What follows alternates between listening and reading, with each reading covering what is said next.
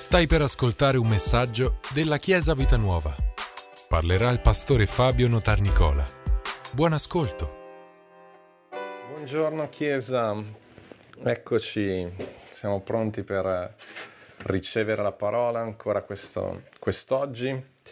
Alleluia, grazie, anche voglio dare un mio ringraziamento a José e Keila per il lavoro che hanno fatto in queste settimane e anche per, per come ci hanno veramente introdotto la presenza del Signore, hanno aperto il nostro cuore, eh, far, hanno, ci hanno fatto gustare la presenza dello Spirito Santo, eh, anche se siamo a casa, anche se siamo nelle nostre case. Come è stato detto, domenica prossima eh, si ricomincia, da domani diverse attività ricominciano, l'abbiamo ascoltato e come è stato detto vi daremo le varie indicazioni. Alleluia, non vediamo l'ora, Chiesa, veramente non vediamo l'ora, penso che sia il sentimento un po' di tutti noi. Questa mattina eh, ho il desiderio di, di, condividere un messaggio che in realtà oggi ne parleremo di una buona parte e poi nelle prossime domeniche continueremo. Sapete, in queste domeniche, in queste ultime domeniche, spesso abbiamo parlato di questa parola di questo concetto che sono i fondamenti, le fondamenta, i fondamenti. E anche Pastore Michi ne ha parlato domenica scorsa. Abbiamo detto che eh, le fondamenta sono le cose, è ciò che è alla base della nostra vita. E abbiamo detto che quando le fondamenta sono forti, quando le fondamenta sono stabili, tutto ciò che ci costruiamo sopra non può essere smosso tanto facilmente. Abbiamo anche detto però alcune cose importanti. Abbiamo detto che per esempio le fondamenta sono nascoste, questo l'ho detto proprio domenica scorsa a Postare Michi. Questo vuol dire che non le vediamo immediatamente e quando, noi, eh, quando una persona va, una, una, fam- una, coppia va, una famiglia va a cercare a guardare una casa, abbiamo detto che non vai a vedere, a verificare le fondamenta perché dai per scontato che siano state poste in maniera corretta e tu guardi la casa, non vedi quello che c'è sotto, tutto il lavoro che è stato fatto per edificare quella casa. E, ehm, e abbiamo anche detto, è normale che sia così, che se c'è un problema in casa, se mi scoppia una lampadina, si fulmina una lampadina, non vado a scavare, a guardare le fondamenta come sono fatte, perché non c'entra niente, eh, sono problemi eh, che si risolvono in maniera guardando e, e, intervenendo lì dove c'è il problema. Questo significa che non è che ogni volta dobbiamo andare a rivedere le fondamenta, perché le fondamenta sono state poste e sono quella la nostra base. Questo riguarda anche la nostra vita. Ci sono delle cose, a volte abbiamo questa cattiva cattiva abitudine di mettere in discussione tutto quando in realtà c'è soltanto un piccolo problema quale, sul quale possiamo intervenire, perché le fondamenta, le nostre fondamenta, le fondamenta della nostra fede, non le mettiamo in dubbio, non le mettiamo sempre in... Um, in dubbio ogni minimo, ogni minimo problema. Però c'è un'indicazione eh, quale, sulla quale dobbiamo riflettere. Quando ci sono quei problemi nella nostra vita che regolarmente ritornano, quelle difficoltà, quelle, quei dolori, quelle, uh, quelle paure che frequentemente o comunque regolarmente si ripropongono. Se in una casa c'è un problema che continua a riproporsi, forse c'è qualcosa da andare a, sistemare un pochettino in profondità. E, ehm, e guardate, quando Gesù è venuto sulla, sulla terra, su, con l'incarnazione, quando Gesù, il piano di redenzione, ha fatto proprio questo, è andato a cambiare radicalmente in profondità, è andato a risolvere il problema alla radice, il problema dell'uomo, il problema del peccato, il problema della condizione dell'uomo. E questo ci fa riflettere sul fatto che, um, che davvero le nostre fondamenta sono importantissime e dobbiamo esserne consapevoli. Questo è un altro punto importante. Abbiamo detto che le fondamenta le diamo per, scontato, per scontate, non le andiamo a verificare. Sapete che anche nella nostra vita spesso è così ci sono delle cose importanti, le cose sulle quali noi crediamo, ma crediamo intendo dire proprio tutti noi crediamo, sapete anche coloro che non vengono in chiesa credono, credono in, in, alcuni valori, credono nel, nel, modo in cui la vita funziona, forse non ne sono neanche consapevoli, ma anche loro hanno una, una, loro, eh, una loro, fede, una loro, un loro stile di vita. Sapete, il problema è questo che quando le fondamenta sono, siamo inconsapevoli delle basi, delle convinzioni sulle quali noi agiamo, eh, quelle convinzioni agiscono sulla nostra vita senza che noi ce ne accorgiamo. Quello che Gesù ha fatto in realtà è stato proprio questo, di illuminare la nostra vita e farci rendere conto, consapevoli delle nostre fondamenta, del, del, delle, della bugia sulla quale noi stavamo fondando la nostra vita. E, ehm, e a volte è importante rendersi conto realmente su che cosa sto fondando la mia vita, su che cosa sto realmente eh, credendo, su che cosa sto agendo. Sapete, non sono le circostanze esterne che determinano le nostre azioni, è ciò che noi crediamo. Le circostanze esterne non fanno altro, l'abbiamo ripetuto più volte, che mostrare, che tirar fuori le nostre convinzioni. L'altro giorno c'era un diluvio qua, penso anche vostro, dove, dove, eravate voi, nei vostri paesi, e, e, e mentre siamo già a maggio, guardavo fuori dalla finestra e dicevo wow, a pensare, guardare la giornata di oggi non viene, non, non, non, non viene, proprio da credere che si sta avvicinando l'estate. E invece l'estate sta arrivando. Non puoi uh, basare la tua vita sulle circostanze del momento. Noi delle, crediamo profondamente nella benedizione di Dio sulla nostra vita, nel fatto che Dio è con noi. Crediamo profondamente in alcune cose che oggi iniziamo a vedere e non le mettiamo in discussione. E quando vedo una brutta giornata penso che è solo una brutta giornata, ma continuo a pensare, a ragionare, sapendo che c'è il sole, sapendo che Dio è buono e sapendo alcune cose fondamentali che continuano a guidare la nostra vita. Ora, stiamo parlando quindi delle fondamenta. Ci sono tre parole, oggi ne, ne, ne mh, mm, analizziamo una, ma ci sono tre concetti fondamentali nella vita del cristiano e sono, voglio chiuderle con queste tre parole, cambiamento, identità e destino. Cambiamento, identità e destino. La predicazione di Gesù, questo lo vediamo molto bene nel Vangelo di Marco per esempio, ma anche negli altri Vangeli, la predicazione di Gesù si basa su una parola che è ravvedimento. Ravvedimento significa semplicemente cambiamento. Gesù ha iniziato a predicare dicendo ravvedetevi perché il regno di ravvedetevi e credete nel Vangelo, nell'Evangelo, perché il regno di Dio è qui. Ascoltatemi bene, dice ravvedetevi, credete nel Vangelo perché il regno di Dio è qui. Primo fondamento nella nostra vita è il cambiamento noi siamo cambiati e il cambiamento è sempre possibile nella vita di una persona. Questo è un fondamento. Quando in, nella lettera agli ebrei si parla delle dottrine fondamentali del cristianesimo, si elencano tre dottrine, eh, si parla proprio del ravvedimento dalle opere morte, fede in Dio. Vedete, sono messe insieme un ravvedimento, un cambiamento di pensiero profondo, un cambiamento di concezione della vita per credere nell'Evangelo. E queste due parole, poi ci sono le altre quattro che sono battesimo, dottrina dei battesimi e imposizione delle mani, risurrezione dei morti e destino eterno. Capite perché ho, tre, ho scelto tre parole? Uno è cambiamento, il cambiamento riguarda il ravvedimento e la fede. E poi c'è identità che riguarda il battesimo e l'imposizione delle mani. E poi c'è destino che riguarda la risurrezione dei morti e il giudizio eterno. E queste cose ne parleremo più avanti, ma oggi ci concentriamo su queste due. Vedete, si parla di ravvedimento e fede in Dio, fede nell'Evangelo. Perché? Perché è bella questa parola, fede nell'Evangelo. Gesù sta dicendo ravvedetevi. Giovanni Battista diceva soltanto ravvedetevi. Lui non poteva annunciare il Vangelo, non c'era ancora quel momento, ma Gesù è venuto, è venuto e ha portato il regno di Dio e sta dicendo ravvedetevi, cambiate pensiero. E siccome dice credete nell'Evangelo, vuol dire che prima noi non stavamo credendo nell'Evangelo.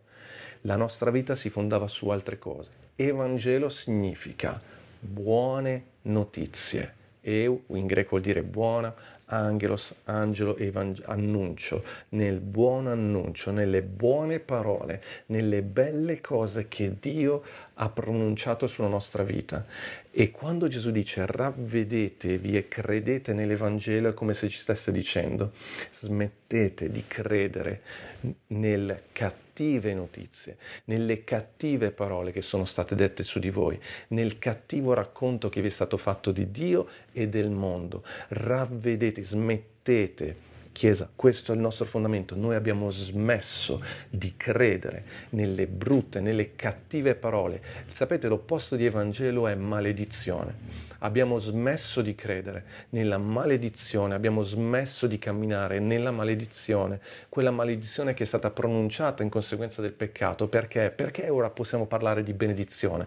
Perché Gesù è venuto e ha pagato il prezzo di riscatto, ha portato il perdono e noi non, noi non, guardiamo più alla maledizione, non siamo più sotto la maledizione, non abbiamo più paura della maledizione e anche se c'è un temporale sappiamo che non siamo sotto la maledizione, ma noi siamo nella benedizione. Gesù dice ravvedetevi e credete nelle buone notizie, nella bella parola che c'è espressa sulla tua vita. Non importa quello che il mondo ha detto, quello che forse i, i nostri genitori in certi momenti hanno detto noi abbiamo capito e recepito in un certo modo, quello che la scuola può averci detto, quello che le, le, il lavoro, il mondo del lavoro, tutto quello che non importa perché la parola più grande, la parola più importante è quella che Gesù è venuto ad annunciare. Smettete di credere in quel brutto racconto che vi siete creati, che noi uomini e donne ci siamo creati, perché Gesù è venuto per portare il regno per portare benedizione, per, per, portarci un racconto nuovo, un racconto straordinario, un racconto meraviglioso. Alleluia. Sapete, eh, questo, del, questo, dell'Evangelo, di credere nell'Evangelo, eh, va a toccare le nostre convinzioni più profonde e la nostra consapevolezza. Vi ho detto prima, molte volte noi neanche siamo consapevoli di ciò in cui noi crediamo, nelle cose brutte nelle quali stiamo continuando a credere. No, Chiesa, basta. Noi crediamo all'Evangelo e il nostro fondamento è questo. E quando il nostro fondamento è questo, allora le turbulenze non scuoteranno la nostra vita. Vedete, Gesù è venuto e ha portato questo primo annuncio, ravvedetevi, vuol dire cambiare, vuol dire che noi eravamo in una condizione, in un modo di pensare, un modo di vivere che era sbagliato. Uno dei modi più semplici per dire questo, eh, per, per comprendere questo concetto, è dirlo in questo modo. Ravvedersi significa che in un'analisi profonda, sincera, davanti a Dio, un'analisi di noi stessi davanti al Signore, noi siamo giunti alla conclusione che non siamo la persona che dovremmo essere e che vorremmo essere. Ravvedersi significa questo, comprendere che non siamo la persona che dovremmo essere, non siamo quella persona che Dio ha ideato, amato, preparato e che è l'abito giusto per noi, è ciò che noi dovremmo essere. E ravvedersi significa proprio prendersi questa responsabilità e guardate, c'è un momento nel ravvedimento, nel, nella vita cristiana, proprio all'inizio della vita cristiana, che quasi ti spaventi, perché nel momento in cui capisci profondamente, io l'ho vissuto quando avevo 14 anni, 15 anni, che non sei la persona che dovresti essere, in momento ti spaventi, un po' come è successo anche ai discepoli, per esempio a Pietro, in Luca capitolo 5, sto andando un po' veloce in questa parte perché voglio arrivare ad alcuni versetti e analizzarli meglio, ma in Luca capitolo 5, dopo la pesca miracolosa, quando lui si rende conto che Gesù è, non è soltanto un uomo, ma che quel Gesù è Dio, che quel Gesù ha qualcosa di speciale, che quel Gesù sta portando qualcosa di nuovo, lui si getta ai suoi piedi e dice allontanati da me, perché io sono un uomo peccatore, perché io sono, uh, non sono quello che dovrei essere. E davanti a Gesù, Gesù cosa fa? Gesù ti illumina e ti fa vedere ciò che sei, ma senza condannarti. Vedete, quella convinzione non è stato Gesù a dirgli tu sei un peccatore, inginocchiati. È stato Pietro che guardate, è una cosa che abbiamo vissuto tutti. È stato Pietro che davanti a lui ha, ha detto io non sono, io non sono degno di stare davanti a te. Però Gesù lo ha guardato e gli ha detto non temere, io farò di te pescatore di uomini. Vedete, ha cambiato il destino, ha cambiato quella, perché Gesù stava annunciando, gli stava dicendo smettila di credere in quello, cioè è vero, sei un peccatore, ma smettila di fissarti su quello e ricevi, credi nel Vangelo, credi in quello che io posso fare in te. Questo è il nostro fondamento. Io credo profondamente in quello che Gesù ha fatto, fa e farà in me e la mia vita è stabile su questo. Alleluia, alleluia, alleluia. E ci sono tre aspetti fondamentali nel quale Gesù ha portato un cambiamento e voglio proprio considerarli profondamente. Ci sono tre concezioni, tre convinzioni che Gesù è venuto a sradicare, a cambiare. Il cambiamento. Io ho cambiato idea, ho cambiato la mia vita, pensa in maniera diversa. Quando pensi in maniera diversa così profondamente diventi una persona nuova. Quando inizi a pensare in maniera diversa, lo Spirito di Dio può finalmente agire dentro di te e diventi una persona nuova. Tre idee che, che, che, Gesù ha cambiato profondamente sono queste, la, l'idea che io avevo di Dio. Gesù è venuto e mi ha mostrato che Dio che Dio non è distante, Dio non è lontano, Dio non è disinteressato, ma Dio è un Dio d'amore. Quindi il primo punto del cambiamento è l'idea che ho di Dio. In Marco capitolo 3, versetto 4, Marco capitolo 3, versetto 4, dice così, Gesù entrò di nuovo nella sinagoga, là stava un uomo che aveva la mano paralizzata e lo osservavano per vedere se lo avrebbe guarito in giorno di sabato per poterlo accusare. Egli disse all'uomo che aveva la mano paralizzata, alzati là nel mezzo. Poi domandò a loro, stava parlando ai religiosi, erano, era in una sinagoga, quindi pieno di, di persone che dovevano conoscere Dio, avevano un'idea di Dio. E dice, è permesso in un giorno di sabato fare del bene o fare del male, salvare una persona o ucciderla? ma quelli tacevano. Questo versetto, questo passaggio è potentissimo, perché Gesù è lì in chiesa, in sinagoga, e dice, è lecito in giorno di sabato. Cosa vuol dire in giorno di sabato? È importante questa indicazione. Sta dicendo nel giorno del Signore. Che cosa glorifica di più Dio? Che cosa dà veramente l'idea di qual è il cuore di Dio per noi? ditemi un po' che cosa ama Dio fare in questo giorno. Se noi oggi in questo giorno dovessimo decidere quale delle due azioni manifesta, glorifica di più il Signore, uccidere una persona o salvarla, dare vita, un'altra traduzione dice una parola per me tremenda, annientarla. Perché, vedete, quando quella persona ha un braccio paralizzato, subito tutti in quel contesto pensano ha peccato, quello è il giudizio di Dio su di lui, oggi è il giorno del Signore e quindi piuttosto nascondiamolo, mettiamolo in fondo, non parliamo di certe cose. No, no, Dio, l'abbiamo cantato prima, sono contentissimo che abbiamo cantato quella canzone uh, Reckless Love, indica proprio quella parola, quel, questo concetto, ha lasciato le 99 per cercare noi. Il Dio, ciò che glorifica più il Signore in quest'oggi è salvare, dare vita, portare speranza, cambiamento. E in quel momento, quel silenzio di quelle persone sono state in senso che non sapevano cosa rispondere, o meglio, sapevano qual era la risposta giusta.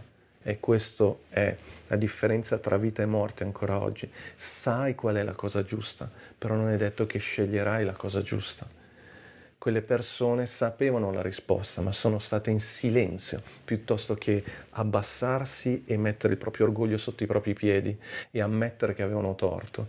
Cambiamento porta a questo, necessita questo.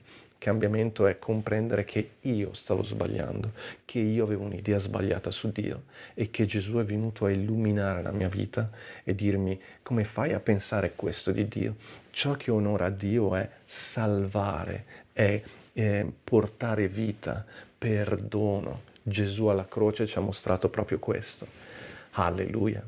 Questo è un fondamento nella mia vita. Io ho cambiato idea su Dio. Dio è buono. Però c'è un altro aspetto che il ravvedimento mi insegna, che Dio è santo. Perché, vedete, se Dio non fosse santo, non ci sarebbe bisogno del ravvedimento. Perché ci chiede di ravvederci? Perché per poter avere una relazione con Lui, per avere una relazione efficace, una, una comunione profonda con Lui, Ebrei dice, un passaggio delle lettere ebrei dice, senza la santificazione nessuno vedrà il Signore. Gesù ti chiede di ravvederti affinché tu possa incontrare, vivere, camminare ancora con Dio, perché Dio è santo. Ma queste due cose, santità e amore, vanno insieme. Gesù è la simbiosi, è proprio l'unione di queste due cose. Vangelo di Giovanni ci dice che Gesù è venuto pieno di grazia e di verità.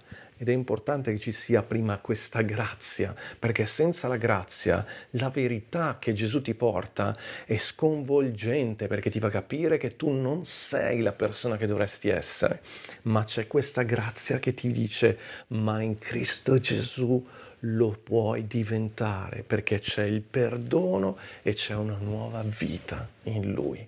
Alleluia. E noi portiamo questo messaggio come Chiesa. Voglio sottolineare questo aspetto della santità. La santità di Dio è la sua integrità, la sua personalità, il suo carattere, i suoi attributi.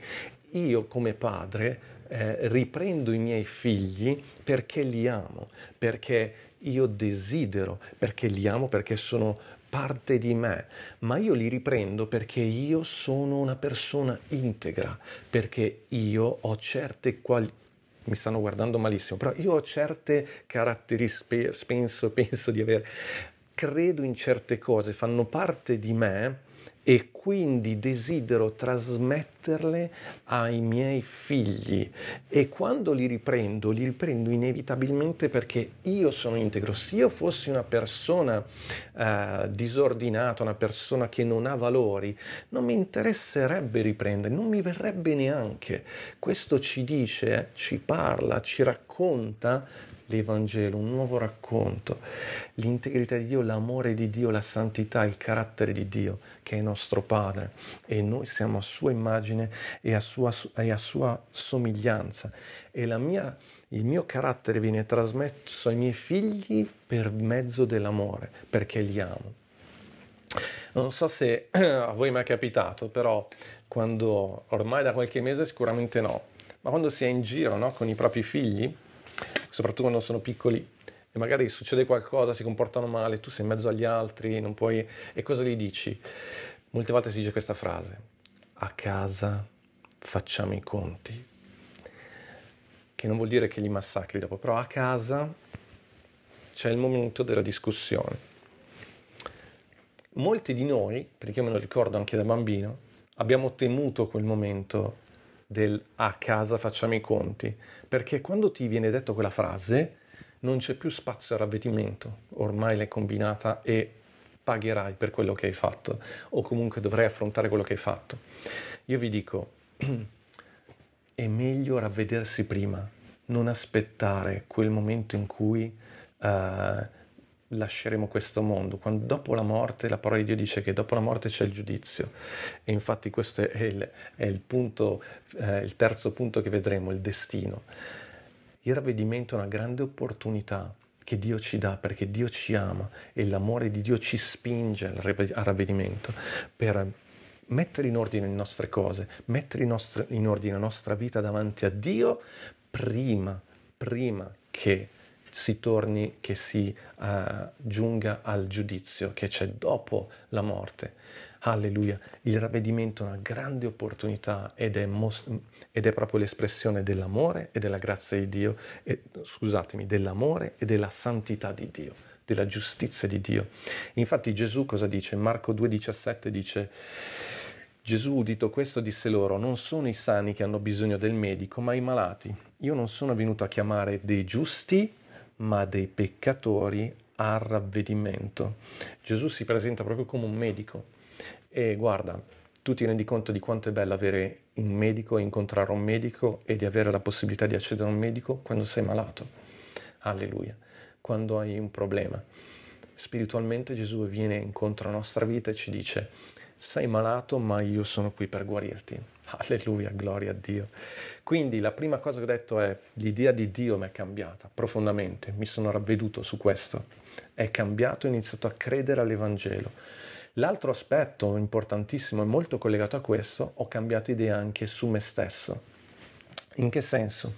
L'idea che avevo di me stesso. Prima di tutto perché ho dovuto riconoscere che non ero la persona che, che avrei dovuto essere, e questo l'abbiamo già detto, ma immediatamente insieme a questo ho, compre- ho compreso anche il grande valore che io ho davanti a Dio. Niente, nessuno può ormai togliere dalla mia mente, dal mio cuore, questa profonda convinzione. Io sono una persona di grande valore davanti a Dio, sono una persona preziosa. E lo so che per alcuni questo può sembrare, eh, ma devi essere più umile.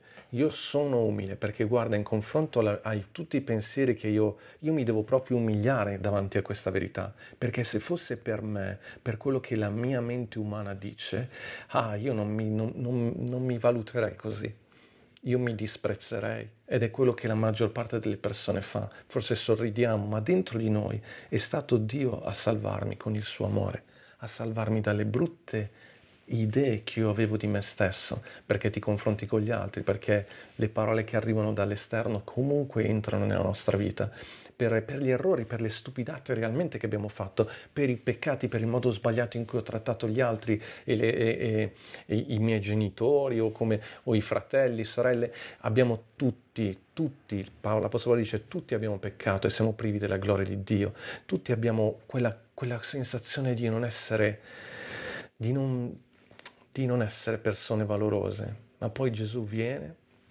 e come abbiamo cantato, dà la sua vita per noi. Wow! Sapete, se, se vi è mai capitato, sicuramente avete comprato qualcosa, no? Però quando noi abbiamo comprato questa casa, per esempio, oh, ho fatto una, ti informi no? e dici ma quanto vale questa casa?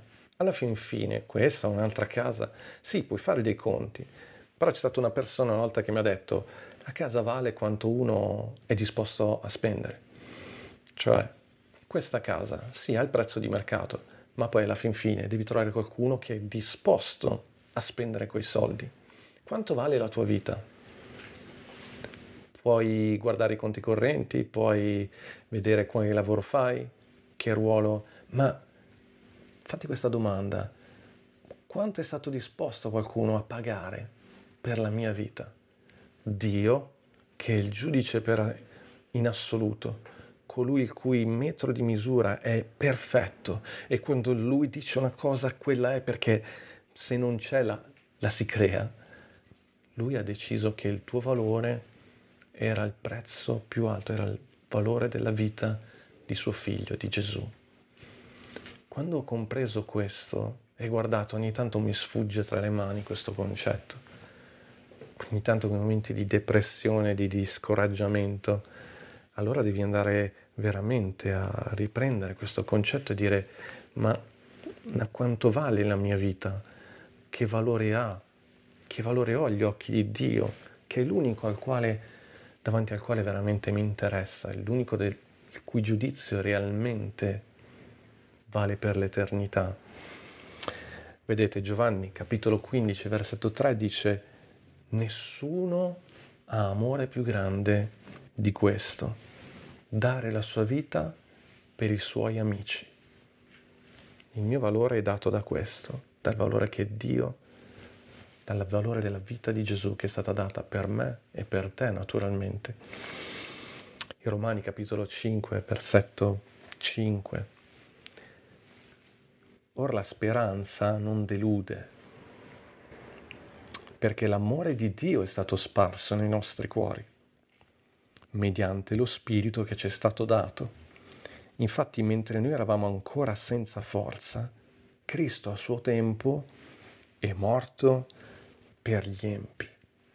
Wow! Gesù è morto per gli empi, perché lui vede, ha visto, sa, comprende il valore, il valore di quello che, di quello che siamo, perché siamo immagine e somiglianza di Dio. Noi apparteniamo a Dio. Sai, potresti avere da vendere due macchine completamente uguali, stesso modello, stesso anno, stessa, stesso numero di chilometri, ma il valore potrebbe cambiare in base a chi ne è stato il proprietario. Se è stato proprietario una persona importante, una persona famosa, solo il fatto che lui sia proprietario di quella macchina, sia stato proprietario di quella macchina, darebbe un valore maggiore. Tu sei proprietà di Dio. È la tua appartenenza che determina il valore così alto. Gloria a Dio. Quando tu cammini, il creato riconosce spiritualmente, il creato riconosce la tua appartenenza. Momento della trasfigurazione di Gesù è stata data la possibilità ai discepoli di vedere Gesù a livello spirituale e c'era questa luce meravigliosa e loro facevano fatica a guardare. Sai che se tu riuscissi per un attimo a vederti spiritualmente, vedere il tuo valore a livello spirituale, che cosa sprigiona la tua appartenenza a Cristo, il fatto che Cristo vive dentro di te, wow, tu stesso rimarresti a bocca aperta. Giovanni per questo dice che ancora non è stato manifestato ciò che saremo ma quando Gesù ritornerà sarà chiaro a tutti.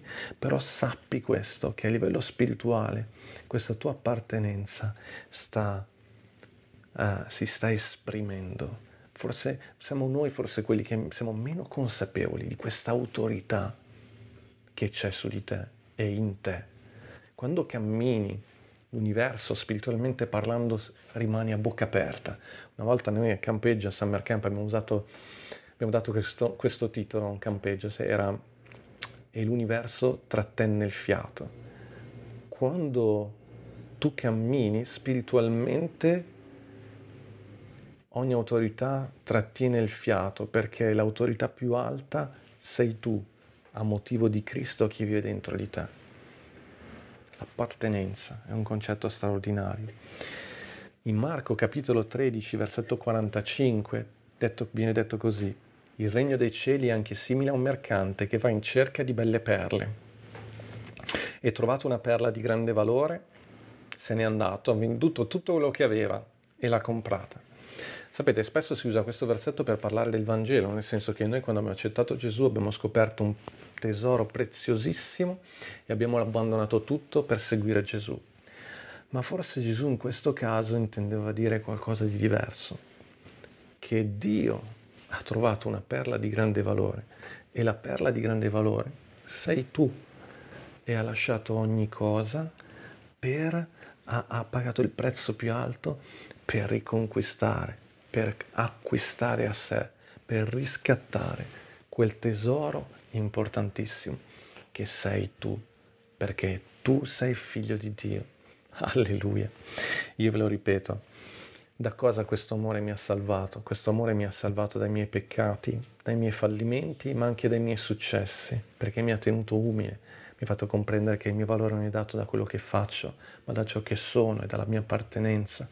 E mi ha, mi ha preservato da cadute, mi ha salvato dalle cadute e mi ha salvato dalle parole negative pronunciate sulla mia vita e dalle parole da altre persone, dal mondo, da quant'altro, dalle falsità di questo mondo e mi ha salvato dal buio, dalle tenebre di questo mondo. E così arriviamo al terzo punto. Vi ho detto ho cambiato idea su Dio, ho cambiato idea su me stesso e naturalmente, inevitabilmente, ho cambiato idea anche sugli altri e sul mondo intorno a me. Il mondo, la creazione è una bella cosa, le persone intorno a noi sono preziose. Prima Giovanni capitolo 3 versetto 14 dice noi sappiamo di essere passati dalla morte alla vita. Vedete la conversione. Ricordatevi che Ebrei dice ravvedimento dalle opere morte, dalle opere di maledizione, dalle opere che producono morte, il modo di pensare che produce morte. E gli dice, noi sappiamo che siamo passati da, dalla morte alla vita perché amiamo i fratelli. Mi sono reso conto che le persone intorno a me sono fratelli e sorelle, non sono dei competitori, non dei, non siamo, non sono degli avversari, non sono dei nemici, sono fratelli e sorelle e sono persone da amare. E infatti dice, chi non ama il fratello rimane nelle tenebre. E questo cambia completamente la vita, perché vuol dire che ogni persona è preziosa e che ogni incontro è un'opportunità. Alleluia. Di questo abbiamo quest'anno un po' il filo conduttore, perché ricordate che la parola chiave è insieme in questa generazione insieme. Gloria a Dio, le persone intorno a noi sono fratelli e sorelle. Voglio leggervi per concludere uh, questo passaggio che secondo me è molto importante perché in Atti capitolo 2 stiamo parlando ancora di ravvedimento, di cambiamento. Primo fondamento della nostra vita è cambiamento. E ve lo ripetere un'altra volta, ve lo continuerò a dire non credete mai, smettete di pensare che non potete cambiare, perché il nostro fondamento invece è cambiamento. Noi siamo cambiati, non siamo più le persone di prima e abbiamo cambiato la nostra idea su certe cose e non torniamo indietro e ogni volta che c'è bisogno di cambiare, cambieremo. C'è qualcosa da cambiare nell'area della nostra vita? Siamo in grado di farlo, perché la nostra vita è cambiamento. Alleluia. In Atti capitolo 2 al versetto 13 dice, ora essi, persone come voi che state ascoltando, dice, udite queste cose furono compunti nel cuore, la convinzione, vedete, quel momento in cui dici, wow, allora stavo sbagliando, sono in una condizione sbagliata. E chiesero a Pietro e agli altri apostoli, fratelli, uomini e fratelli, che dobbiamo fare? Pietro disse loro, ravvedetevi e ciascuno di voi sia battezzato nel nome del Signore Gesù Cristo per il perdono dei peccati e voi riceverete il dono dello Spirito Santo. Vedete che subito è collegato battesimo, appartenenza, identità e ne parleremo più avanti. Però gli dice dovete cambiare, ravvedetevi, ricevete il perdono dei peccati e cambiate vita. Ma è bello che al versetto 40 dice con molte altre parole li scongiurava e li esortava dicendo salvatevi da questa perversa generazione. Quelli dunque che ricevettero le sue parole lietamente furono battezzati. In quel giorno si furono, furono aggiunte circa 3.000 persone. Perché è importante tutto questo? Perché spesso diciamo che le persone non possono salvarsi da se stesse, da sole, e lo crediamo. Però è anche vero che Dio non può salvarti se tu non vuoi. Salvatevi da questa perversa generazione, cioè abbraccia, credilo, agisci, ricevi questo messaggio. Dio è buono, Dio è santo, abbiamo bisogno di cambiare e Lui ha provveduto ogni cosa per il nostro cambiamento, per la nostra salvezza. Salvatevi perché? Perché salvezza implica che siamo in pericolo, che siamo malati, che siamo, sto parlando in generale dell'uomo, che se per, continuiamo così non potremo avere comunione per l'eternità con Dio, perché Dio è santo. Ma la buona notizia è che c'è salvezza, che c'è cambiamento, che c'è rinnovamento, che c'è perdono. Abbraccialo e ricevilo. Salvatevi, cambiate idea su Dio, su voi stessi, cambiate idea, voi siete preziosi. C'è un passaggio di Isaia straordinario che Dio dice, tu sei prezioso ai miei occhi, io do popoli per, per liberare te Alleluia, ed è quello che ha fatto in Cristo Gesù. Tu sei prezioso e Dio, Dio ti sta venendo incontro, Dio ti sta venendo incontro. Ravvedetevi e credete nell'Evangelo. Ascoltare, ricevere, cambiare modo di vivere, credendo nelle cose meravigliose che Gesù ha portato a compimento per noi. Romani 10, vi ho detto che era l'ultimo versetto, ma adesso veramente questo è l'ultimo versetto, credo che sia importante leggerlo.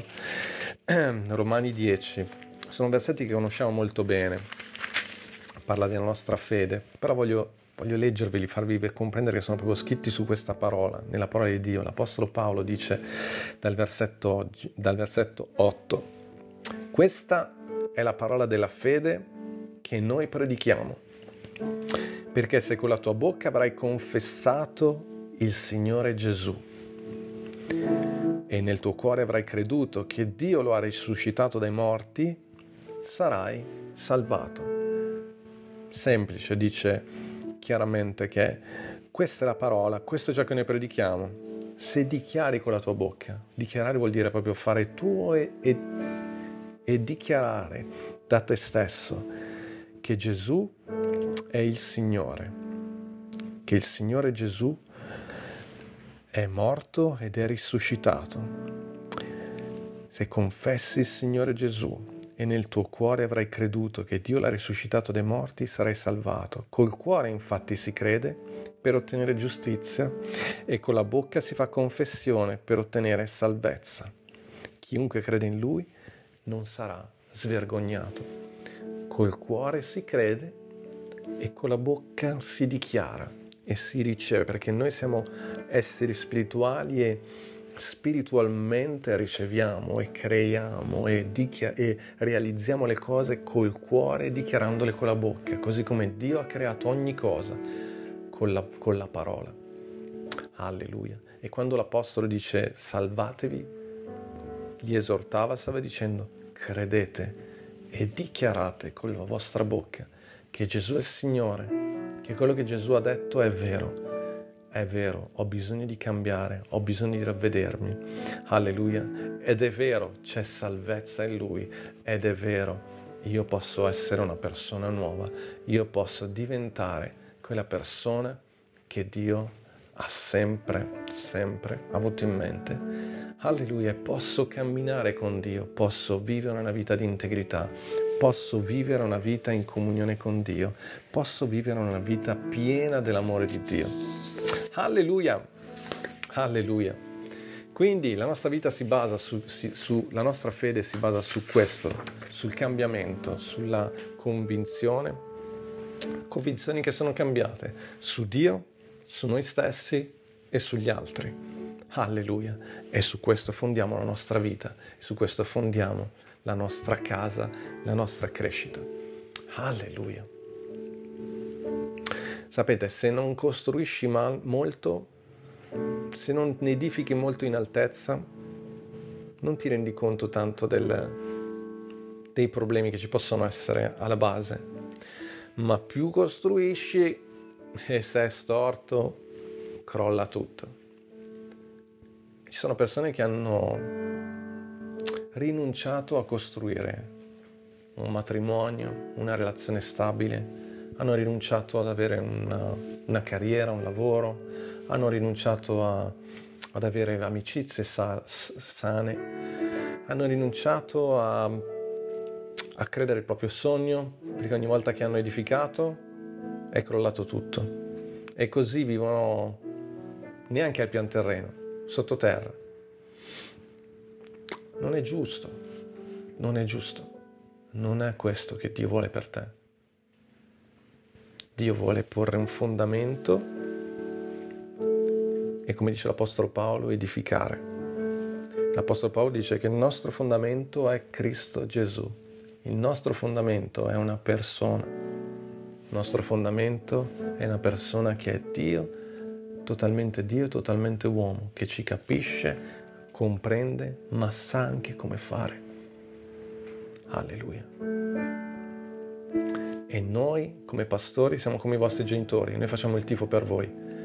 Vi amiamo, ma siamo persone integre, persone della parola. E quindi vi aiutiamo a, vi riprendiamo, vi insegniamo, vi esortiamo per porre un fondamento, perché noi vogliamo che la vostra vita sia edificata, che la vostra vita possa svettare, possa innalzarsi. Amen. Grazie per averci ascoltato. Rimani aggiornato attraverso i nostri canali social. Ci trovi su Facebook, Instagram, Spotify e sul sito www.chiesavitanuova.org.